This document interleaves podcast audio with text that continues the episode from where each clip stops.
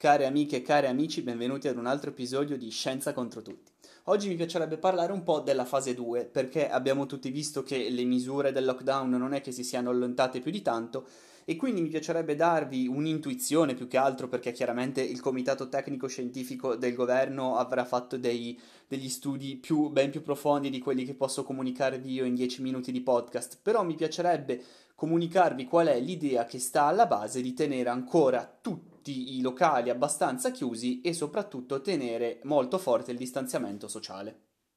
Premetto che non entrerò in alcun modo in discussioni di carattere economico o politico, perché non è lo scopo del podcast. Lo scopo del podcast è dare una descrizione quantitativa delle motivazioni scientifiche che ci sono dietro alle scelte. Quindi in questo caso andiamo a vedere proprio la base scientifica che porta al distanziamento sociale e all'obbligo di evitare i raggruppamenti.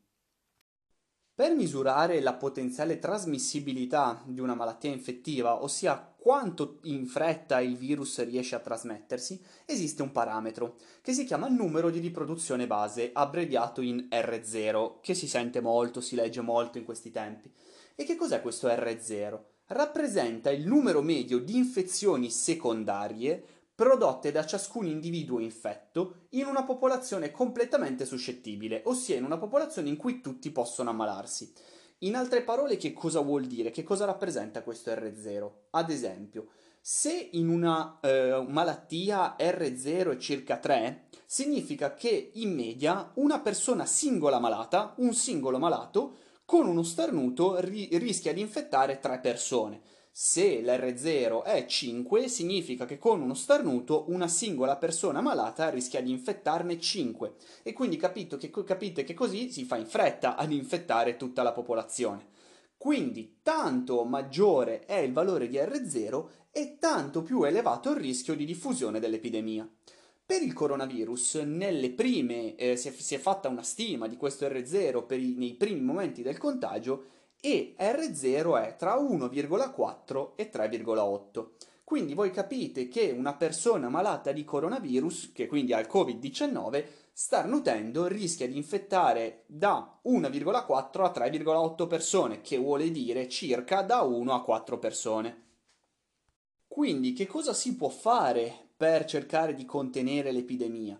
Bisogna cercare di abbassare il valore di R0, perché se il valore di R0 fosse inferiore a 1, significa che una singola persona non è neanche più in grado di infettarne un'altra perché appunto R0 è il numero di infezioni secondarie che il singolo individuo può produrre, quindi se questo R0 è inferiore a 1 significa che una singola persona non è in grado neanche di infettarne un'altra e in questo modo l'epidemia dovrebbe cominciare a placarsi.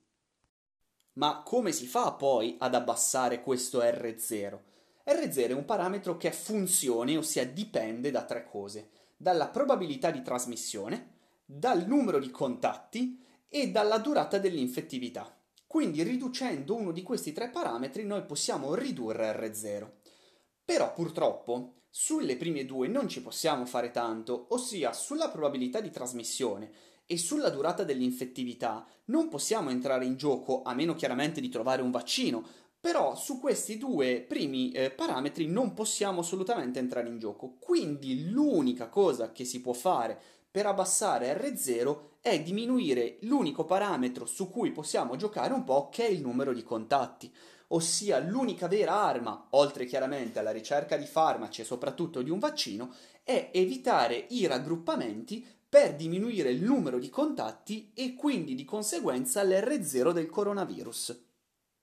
Quindi in sostanza avere grandi raggruppamenti dovuti non solo alla riapertura dei locali, ma anche agli spostamenti che possono conseguire alla, alla riapertura di questi locali provocherebbe un innalzamento del numero di contatti che conseguentemente porterebbe ad un innalzamento del parametro R0 e quindi a un aumento di nuovo abbastanza rapido dell'epidemia di coronavirus. Spero quindi in questi 5 minuti di aver fatto un po' di chiarezza su che cos'è il parametro R0 e soprattutto sul perché è importante mantenere il, il distanziamento sociale ed evitare in ogni modo di raggrupparsi. Detto questo, io vi ringrazio per l'ascolto e vi do appuntamento al prossimo episodio di Scienza contro tutti.